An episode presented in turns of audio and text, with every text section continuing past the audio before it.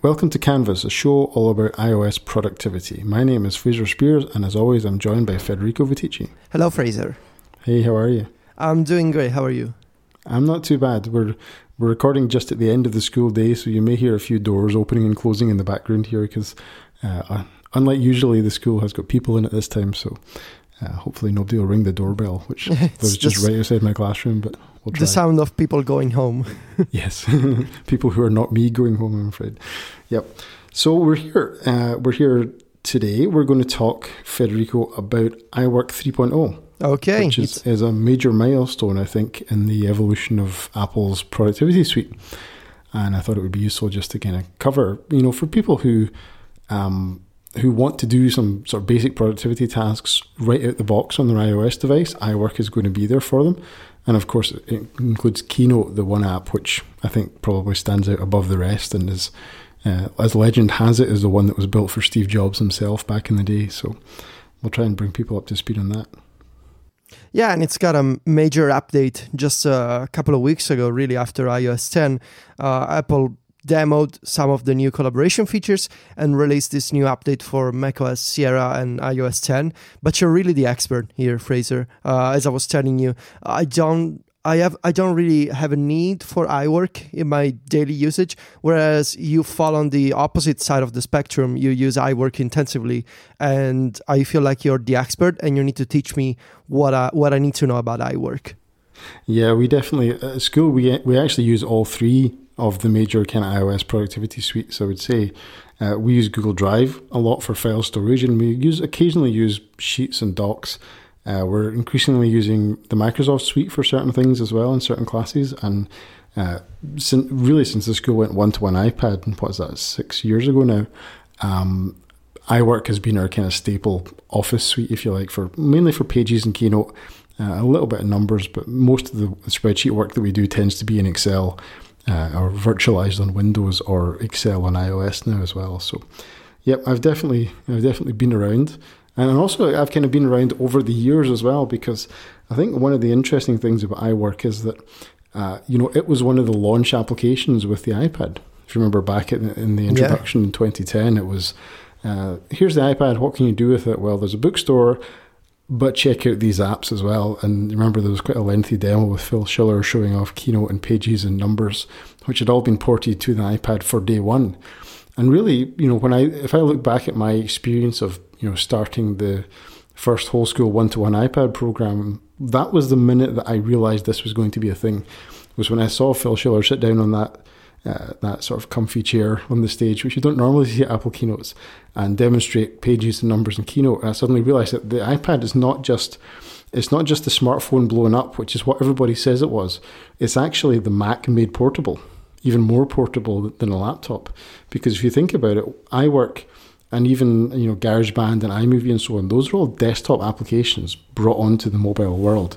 And that was what made it so interesting to me back in the day. So Keynote in particular has a special place in my heart as an iOS app. Yeah, I remember Apple made a big deal about the fact that they were bringing the full productivity suite to the iPad. And they even had a keyboard dock for probably before the smart keyboard with the iPad Pro. It was the only first-party keyboard that Apple made for the iPad. So they made a big splash, you know, with this announcement. They wanted to bring iWork to the iPad, and they wanted to show how it was not just for reading books and magazines and, you know, watching YouTube videos. It could be a serious work machine, but as we saw throughout the years, it wasn't the full iWork suite of apps because many features were missing from the Mac version. And of course, Apple did a sort of a relaunch of iWork in 2013 with iWork 2.0. And that was, there's always two ways to achieve equality. Like You can bring the bottom up or you can bring the top down. And Apple maybe achieved equality by doing a little bit of both in that release. And of course, there was a lot of complaints at that time about the 09 version of iWork had been, you know, quote unquote emasculated and features had been lost. Many people perceived that as being a kind of backport of the iOS version back to the Mac. Now, technically, I can't say whether that was actually technically true or not, but it certainly seemed like, you know, the Mac versions were sort of capped to most of the features that the iOS version had. And in particular, some features were lost, such as the ability to mail merge, between a Numbers spreadsheet and a Pages document. That feature no longer exists, and I'm not sure if it's been brought back on the Mac. It certainly never existed on iOS. And there were certainly, you wrote about a response that Apple had to come out and talk about what they were planning to do to bring that back. Yeah, there was so much backlash when Apple wanted to achieve feature parity and they removed features from the Mac version, that Apple had to put out sort of a document, like an FAQ page, to promise that a lot of features would come back to the Mac version, as Apple wanted to advance the iOS and Mac versions in lockstep. But I remember, for example, a lot of people complaining about AppleScript and many other scripting features being stripped away from the iWork 2.0 relaunch, and Apple had to reassure pro users that, hey, don't worry, it's coming back to the Mac, we just need to start from this new foundation. But I also remember that there were legacy document format issues for people that wanted to work 2009 format, and there were problems when moving to iWork 2. Yeah, the iWork document format went through a really rough time just after that, because we had a huge problem in school as well, because a lot of files on the Mac are what you call bundles, right? And bundles are folders of files, which the Finder makes look to the user like it's a file, but it's in fact a folder structure. And what happened was in earlier generations, the iWork file format had been a zipped version of that, and the application would unzip it on the fly and work with it. But they abandoned that in iWork 2.0, and it was a huge problem because then you couldn't attach a Pages document to Gmail, for example, because Gmail didn't understand that structure. And you couldn't upload it to Google Drive or things like that. And it was really, really difficult for a year or so in school because of that, because we used all of those kind of features. But later on, they sort of reversed that and they made it so that they could now interoperate the file much more easily with other platforms. So iWork went through a really rough time just a few years ago. But today, I would say it is really the fruits of that decision have been born finally, where we now have a situation where iWork is a very consistent platform across all three platforms that it runs on. Because today, what is iWork today?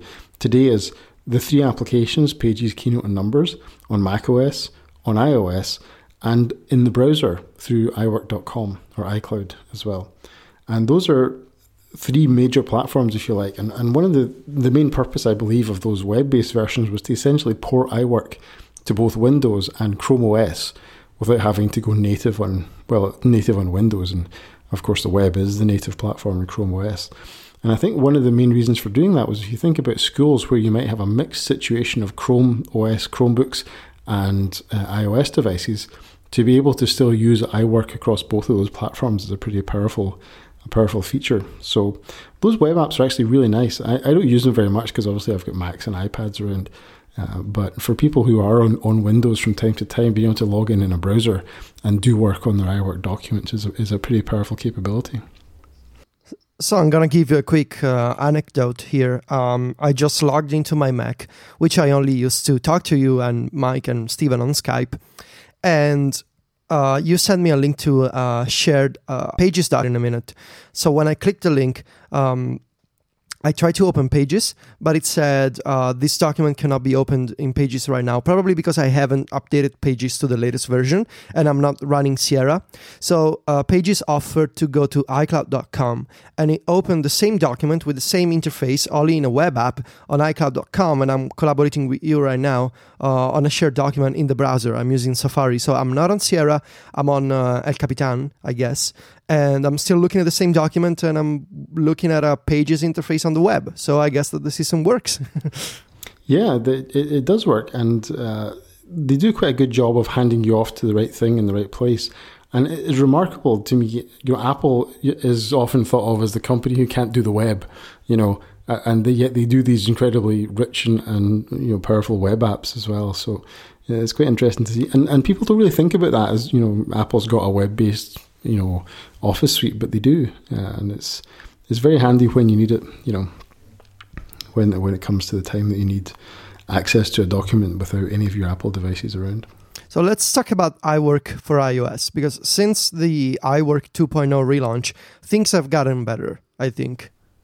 Yeah, very much. I think the first thing that got better with that version was interoperability between the Mac and iOS.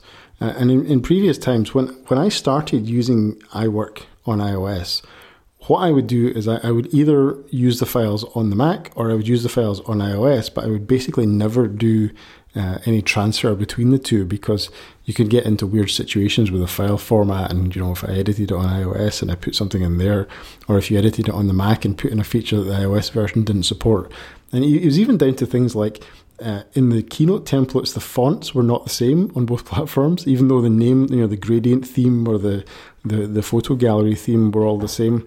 The actual font sizes were different, which was kind of crazy. It would make you a bit mad. So today we've got a much more consistent platform. And really the question I wanted to ask in this show is, since we're focused on iOS productivity, is how good are these tools as standalone tools on iOS? You know, do they make iOS a powerful platform? And I think, you mentioned the keyboard dock as being one part. And of course, we've got a smart keyboard today as well. But one of the things that makes iWork very interesting is that it comes free and pre-installed on almost all new iOS devices. And this is, I kind of ran into this problem when we were deploying apps a few years ago.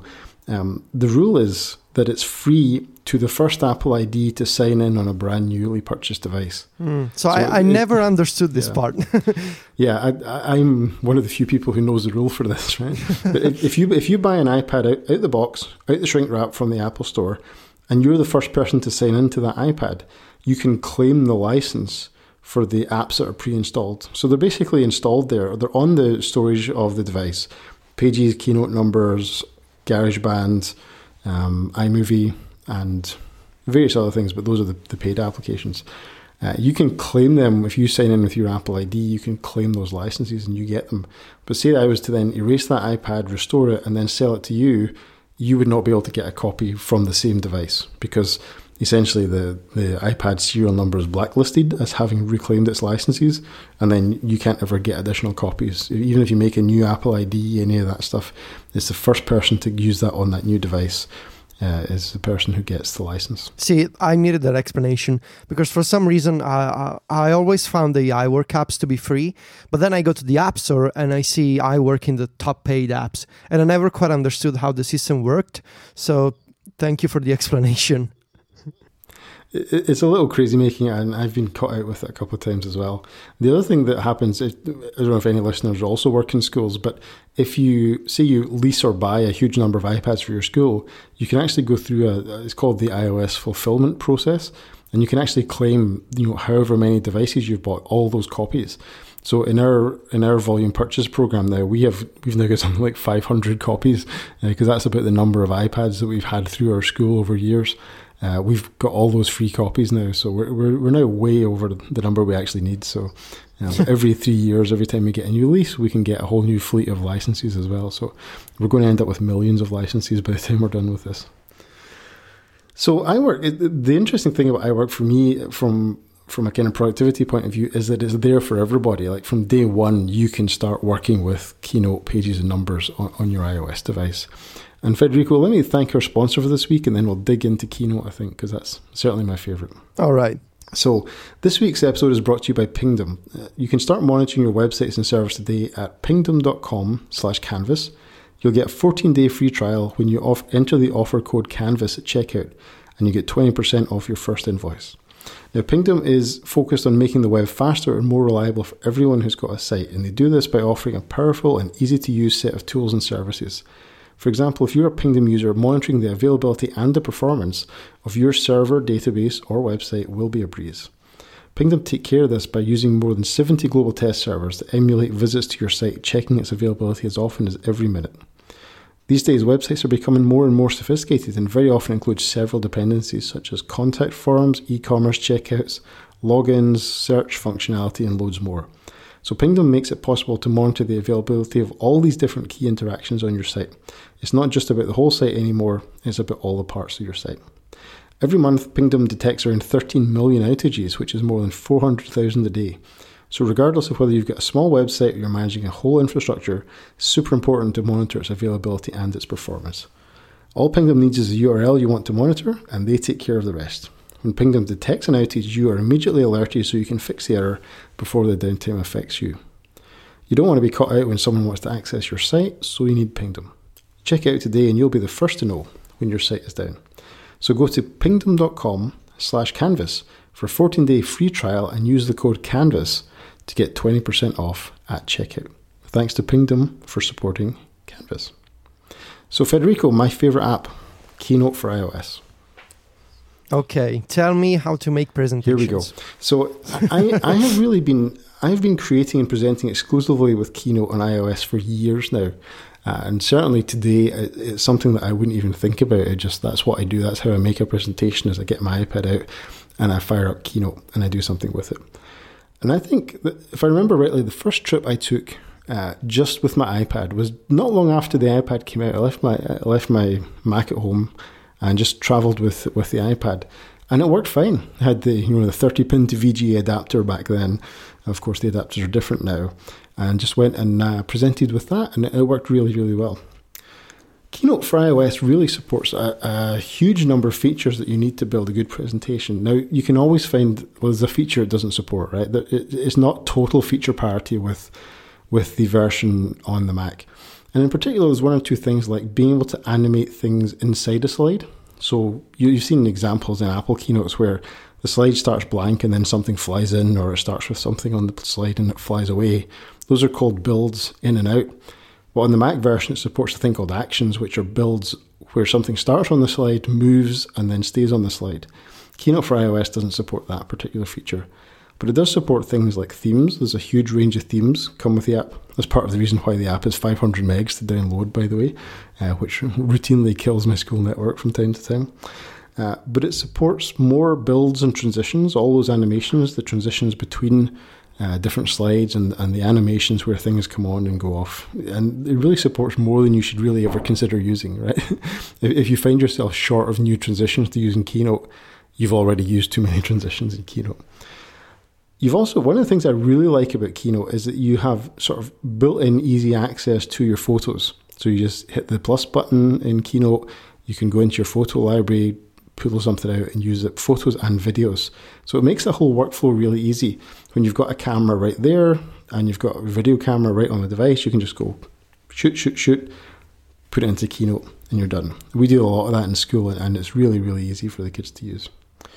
You've also got more advanced features like presenter display on the iPad screen. So if you connect your iPad to, say, an Apple TV or a VGA cable with an adapter, you will see a custom view for you as a presenter on your screen, and the audience will just see the presentation up on the big display. So that can be customized in a number of different ways, which we'll talk about. You can also do some cool things like you can mark up slides live on the screen. So if you have a slide up on the screen, you can actually draw with your finger on your iPad, and that virtual ink will be showing up on the screen to the audience as well.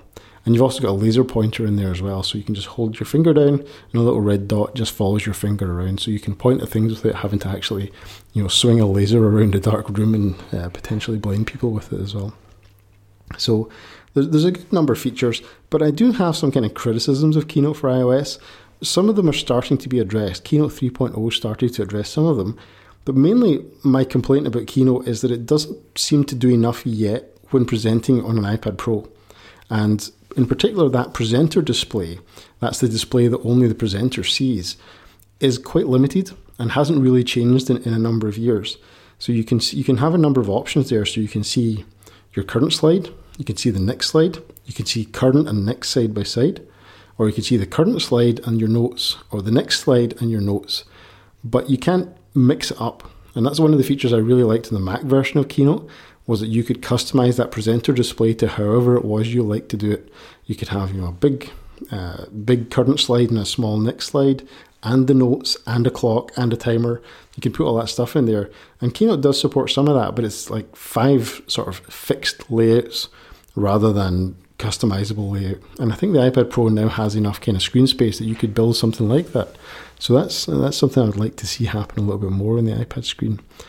But in terms of presenting with Keynote, it's really very straightforward.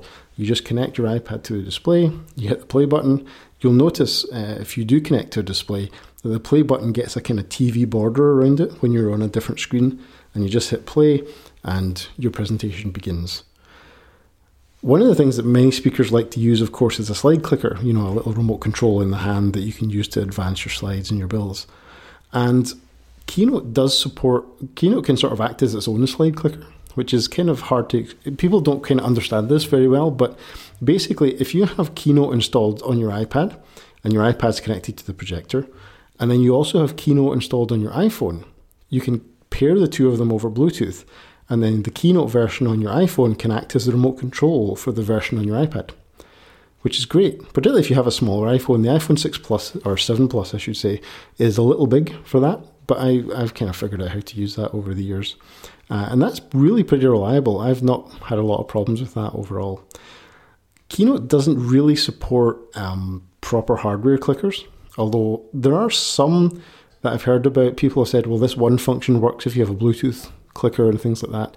But I haven't really seen one yet that's properly built for Keynote for iOS that does all the right things. So that's certainly a feature I would like to see at some point in the future as well. So I've also seen people doing like design mock-ups and like concepts in Keynote. That seems like another use case. I mean, even Apple had a session at WWDC, I think, about doing design animations and concepts inside Keynote. So it can even go beyond presentations. You can do stuff like rearrange design elements on screen to mock up like a fake interaction of an app, for example. Yeah, we use that in school actually as a project with one of our year groups, where the feature you're looking for is called interactive hyperlinks. And what that lets you do is it lets you make any object you can put on a Keynote slide be a link. And it can be a link in the sense of a link to the web, but you can also have it be a link to another slide in your deck. So I had one kid last year who he actually recreated a kind of indoor Google Street View, using an app called Room Planner, I think it was called. And what that lets you do is let you make a 3D house. And what he did was he made a 3D house and he took a bunch of screenshots at different angles through the house. And then he put all those screenshots into Keynote and he drew little Google Street View arrows on the ground. And he made each one of them a link to another view in the house. So you could actually walk through his house as if it was in Google Street View. And that was all done in Keynote. That's really crazy. Cool. Yeah.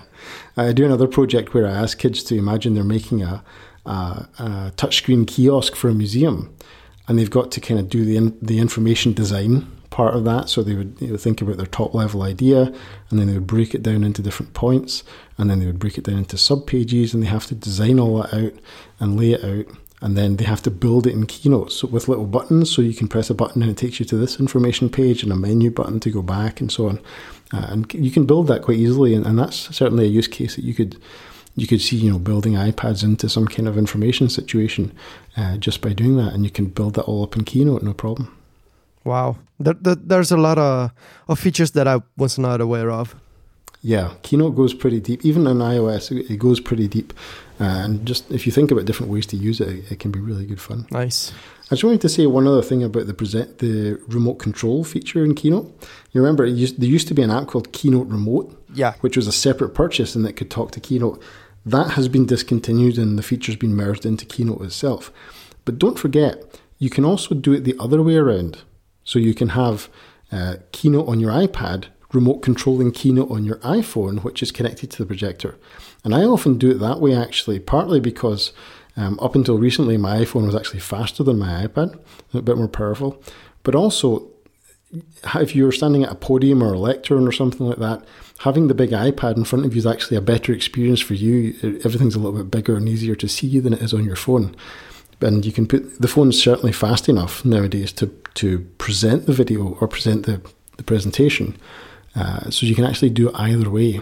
You can connect your iPad to your phone or your phone to your iPad. And for me, it just depends how much I'm going to be walking around and moving on the stage. If I'm doing a lot of walk around, that's going to be the phone controlling the iPad. But if I'm standing in one place, say there's a microphone and it's screwed to a desk, I would probably use the iPad to control the phone instead. Nice. Yeah. You can tell I've done this a few times. Yeah, you really do sound like the type of person who spends hours inside Keynote. Yeah. It's... I don't know if it's my most used app on iOS. Probably not. I mean, probably the Twitter app is the most used app. But in terms of like hours spent building things on iOS, there's no doubt I spend most of my time building things in Keynote, I would say. Very cool. So there's a new feature in Keynote 3.0, which Apple never mentioned in the iPhone presentation, but it has been surprisingly powerful already for me, which is this thing called Keynote Live. I don't know if you caught much of this. No. What is it? So Keynote Live is basically a way to live present your Keynote file across the internet to people on various platforms. Huh. So what you do is you, in Keynote, you hit the share button and you say, use Keynote Live, I think it's called. And what happens there is it uploads your presentation to iCloud and it gives you back an iCloud.com URL that you can share with people. And that URL can be, of course, just emailed or messaged or posted on Twitter or whatever. And when people click on that URL, if they have Keynote installed in their iOS device or their Mac, that URL will open in Keynote and it will connect to your presentation session. And then when you press play on your device, all the viewers will start to see that. Now, if the user doesn't have Keynote installed on any device, maybe they're on a Windows computer, for example, it'll take them to the web. And there's a web-based playback feature as well. So people can follow along with this wherever they're at. Now, this isn't the same thing as, for example, uploading your presentation to SlideShare. SlideShare is a permanent place where you can just go and look at somebody's presentation file. This is a synchronous presentation, so viewers have to be connected to it at the time you're presenting. And if they connect later to the same URL, say you've posted it on a website or Twitter, they'll just see the presenter has not started the presentation yet, and they won't see your slides unless you're actively presenting them. As far as I know, those URLs are persistent, so you could come back to them later, you could post them on a website, you could host them somewhere, put them in an iTunes U course if you're a teacher, for example, and people can come back to it. And if you reopen the file, it will reconnect to that session, and you can start playing it again, for example. As far as I know, if people are watching in Keynote, they should see almost all of the transitions and builds that you've put into your Keynote file. So if Keynote supports it, it will play it. The web version is a little more limited. Some of the more sophisticated builds and transitions, such as the flames transition, for example, don't seem to play on the web, but I haven't really found a comprehensive list of which ones are supported and which ones are not just yet. I guess it's kind of early days for that. So this means you can, in theory, stream a presentation and do something like a live video of your presentation live on the web. Almost. The thing that it doesn't have, as far as I can see, is it doesn't have an audio channel. So it's not quite a WebEx killer just yet. But say you were on a landline conference call, you could share around the URL in advance and you could say, right, everybody, let's just tune into my Keynote now and let's look at it. Yeah. So you could, instead of having to have a very complex online webinar, you could just have everybody on Keynote or on a web browser and a phone call. It's been a long time since I heard the word webinar. Webinar. Welcome to my world. Yeah. Not only have I been on them, I'm now involved in sometimes doing them as well. So that's the way my life has gone. But of course, you can see there's a possibility, like, could that get integrated with, say, FaceTime in the future, or FaceTime audio or something like that? That would be very cool. Yeah, that'd be interesting, especially when you add like audio features or like the ability for people who are watching to leave comments. I mean, it could be like a serious collaboration platform. That'd be really interesting to see. Yeah, I think it's got a lot of potential. It's obviously, the first problem now is that it exists, which is great. And then you can see, well, what could happen with that in days to come as well. So it's a very unexpected feature. I didn't think that something that big was going to come alongside the collaboration features they brought out in 3.0, but it's very welcome. And once I get everybody updated in school, I'm going to start experimenting with, instead of presenting, on a TV in the classroom, what would it be like if I presented just to all the kids' iPads through Keynote Live, for example? We'll see. All right, so let's talk about Pages. I feel like it's the app that I understand more.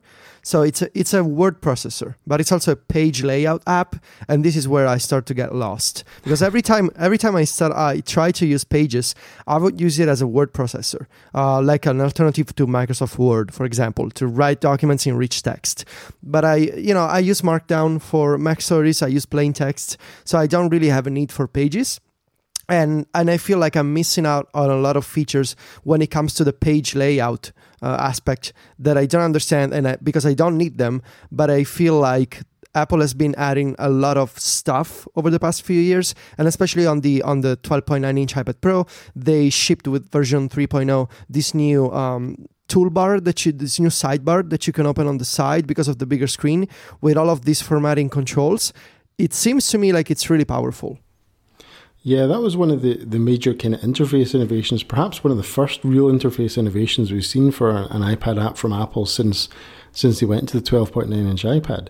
But what they've done is they've essentially taken items that used to be in popover menus at the top of the screen, behind little icons, and they've put it into a persistent sidebar that you can collapse or show or hide, basically, which is the way the Mac version has been for a while, a sidebar inside the window that sort of squishes the content a little bit. And when I talk about Pages as being a word processor and a page layout app, what I'm trying to kind of convey there is that you could, instead of just clicking in the body of the text and typing all the way down to the bottom, you can actually use text boxes and shapes and photographs and all of that kind of thing, and you can compose a page layout with that without using the main column of text that you would normally get in a document. Now, that's not something that is new to Pages on iOS. It's not a new feature, but it's something to be aware of in terms of, like, if you need to lay out a poster, for example, a classic exercise we do in school for children to demonstrate their learning of a certain topic. They can just open up a blank Pages document, and instead of just starting to type, they can start to throw in images and shapes and diagrams and text boxes. And that gives them very free-form control over where things go on the screen.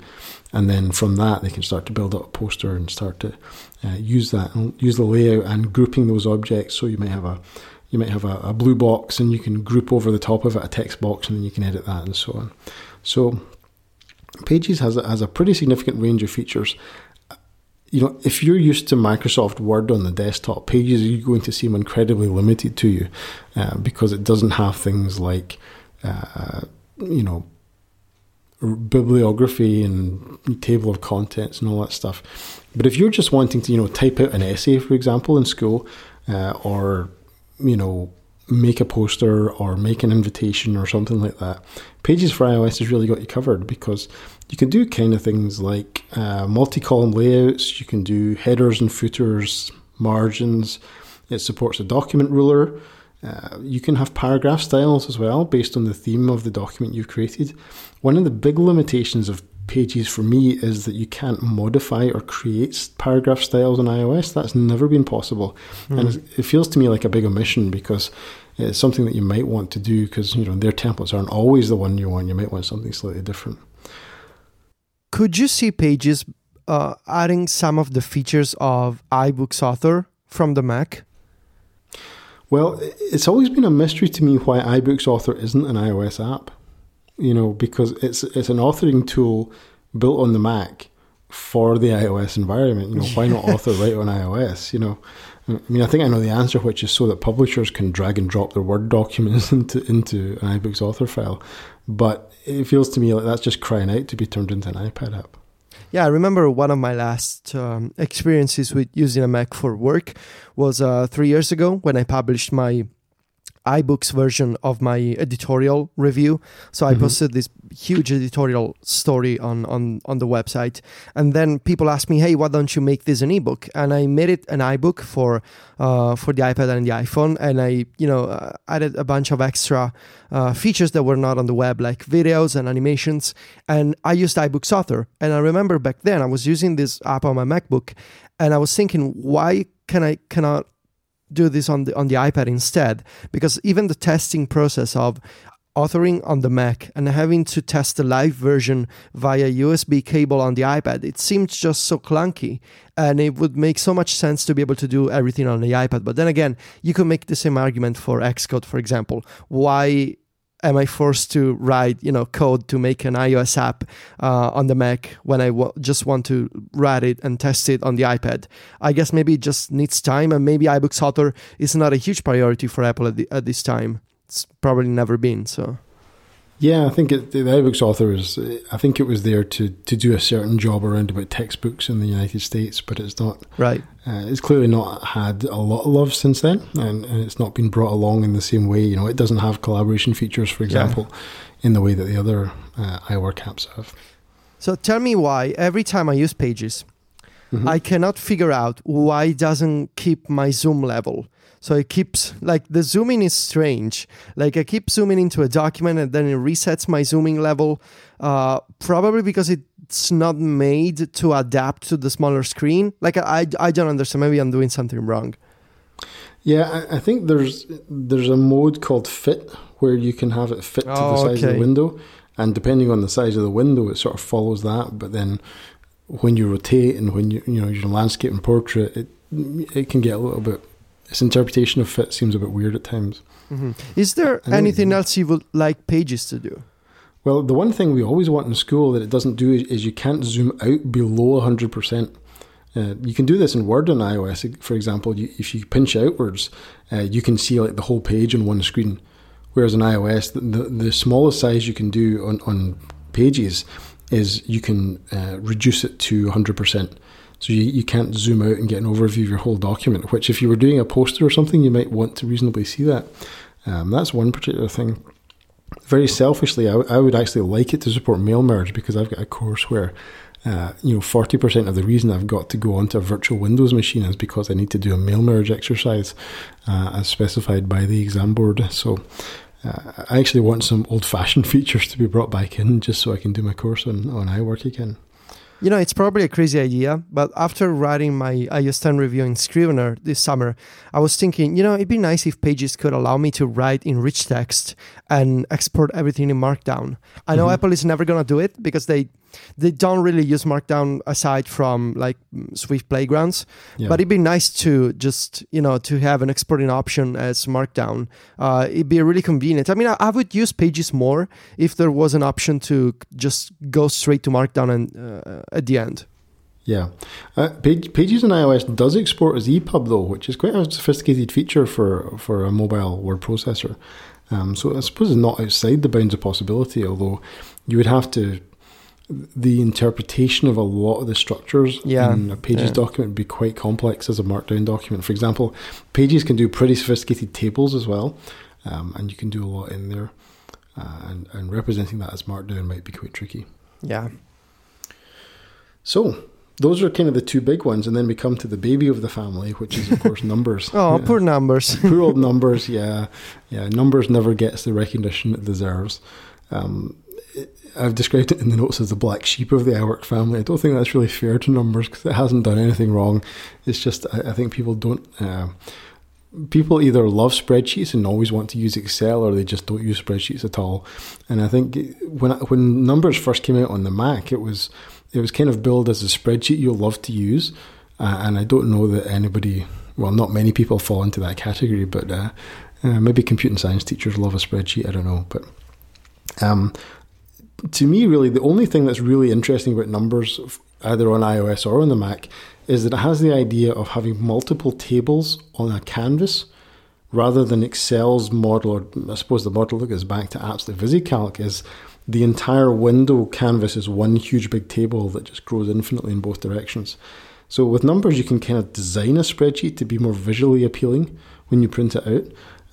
But apart from that, it basically does the same kind of things that you'd normally want in a spreadsheet. It supports a lot of the normal functions you would get in Excel, some of the more sophisticated ones, but not the superpower features like pivot tables, for example, which are on the desktop versions of Excel on Mac and Windows, but they're not even in the iOS version of Excel, never mind the Numbers either. So, Numbers does a fine job, but it's not crazy powerful in any sense. Which leaves us to talk about collaboration on iOS, which launched with version 3.0, and Apple had a demo at the iPhone event, which is a big change because Apple tried collaboration before, but it was never real-time collaboration. Whereas now they added real-time collaboration to iWork, and you can. And it's kind of like Google Docs. Basically, you can share a document with other people, and you can see other people collaborating on the same document. It's not exactly like Google Docs where you can see like different colors for different people with the cursor, for example, in the same document. It's not as fast as Google Docs or Quip, for instance. Mm-hmm. And I even had a problem myself with a we shared the document with the guys that connected the other show that we have on Relay FM. And I ran into an error where it tried to tell me, we cannot save your changes. You got to create another copy. But then I've also been using collaboration with you, and I haven't seen this problem reappear again. So maybe it was a one-time issue. The basics seem fine to me. And I know that you tested a real-time collaboration with a lot more people. Yeah, I threw open to Twitter, which you're a crazy man. An interesting idea. But all I did very simply was when you say start using collaboration, again, it gives you an iCloud.com URL. I just pasted that into a tweet and fired it out and said, come test this with me. And we had, over the course of about 30, 40 minutes, we had upwards of 30 different editors came in and made changes to the document. And then I would say that the peak number of concurrent editors we had was maybe 15 or 16 editing at once. And people were throwing in things, high-res pictures, making changes to text boxes, two people working in the same text box at once, things like that. And for me, it held up extremely well. And I was actually running this all from my phone. I wasn't even using my iPad, for example, and it worked really, really well. So I think... it's not that I've never had an issue with Google Docs either, because, one in 1,000 times I'll get a problem with Google Docs. So I don't know if you were just unlucky there. But I suppose the question is, how often do you see that? Is it one in 1,000 times you get that problem, or is it one in 5 times? And I think I haven't used it a lot yet, because obviously our workflows are kind of quite established. And one of the issues that I have with the collaboration features in iOS is that because there's no underlying collaboration model in iCloud Drive, every time you share a document with somebody, it's necessarily a kind of ad hoc collaboration where I've got my documents, I'm going to invite you into this one document, we're going to do some work together, but then every time I make a new document, I have to invite you again into that one and into that one and into that one. Right. Whereas in a platform like Google Drive or Dropbox, you can have a shared folder. Exactly. And you and I share the folder, and then anything that goes in there becomes a collaborative document.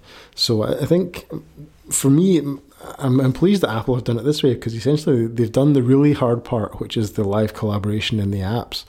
And then, by comparison, adding shared folders to iCloud Drive is fairly straightforward compared to what they've done. Yeah, I was about to mention that. It seems like the next obvious step is to kind of follow Dropbox in the sense of, I want to share this folder with you, and I want to associate other documents to this folder. So, for example, I want to share a bunch of files with Fraser, such as, the Canvas folder that we have in Dropbox, and we can put a bunch of files in iCloud Drive and access the same files. But then we also want to put iWork documents into this folder, and it retains the sharing properties of the root folder, and then we can also collaborate in Pages or Numbers, whatever, and keep it in the same shared folder. So it seems that it's the next obvious step would be a redesign of iCloud Drive, because the new interface on the iPad really doesn't cut it. And yeah, I know, right? No. And on top of that, bringing the sharing features of Notes and iWork into iCloud Drive, that would be a pretty sweet deal. Yeah, I think that definitely is where this needs to go next. Overall, though, with iWork, I use it regularly at work, and we use Google Docs as well, but iWork is kind of what teachers use with the students, and we tend to use Google Docs with each other. But the thing that, just to kind of end this, is I'd like to kind of praise all the applications in the iWork suite on iOS, because what they are is excellent iOS citizens. And you look at everybody else's apps and you think, I just wish that was a bit more like iWork, because iWork does everything right in terms of it's easy to share the documents with other applications. So when you share a document out of iWork, any of the platforms, you get Apple's format, you get Microsoft's equivalent format, you get PDF, and if you have any other relevant formats, you get them as well. So, for example, Pages can also share EPUB, Numbers can share CSV, things like that. You can also import CSV into Numbers as well, which is quite a helpful way to look at a CSV file that you've, say, downloaded from the web and you don't know what to do with it. You can open it up in Numbers and get a look at it as well. And many of the interface elements, the way things are handled, such as folders of files, persistent toolbars, popover menus, formatting, selection of objects, all of those things, those are the gold standard behaviors on iOS. And if any developers are listening, do your best to work like iWork. Yeah. Because they are some of the best applications on the iOS platform. Yeah, I agree. Cool. So there's a quick run through iWork for iOS. It's free. It's probably on your device already. Why not go try it out? So this has been our show on iWork 3.0. This is Canvas episode 20, I believe. Federico, we've made it to 20 episodes. That's not a bad run so far. Yeah, we're going, Fraser. Still lots to cover, but I feel like we've made the first steps. Now we're growing up. We're teenagers of iOS productivity. Soon we'll have a driving license. Something like that. And you get it before you're 20, of course. So show notes for this episode are at relay.fm/canvas/20. You can connect with the show at _canvasfm on Twitter. I'm Fraser Spears on Twitter. Federico is Vitici. And we will see you next time.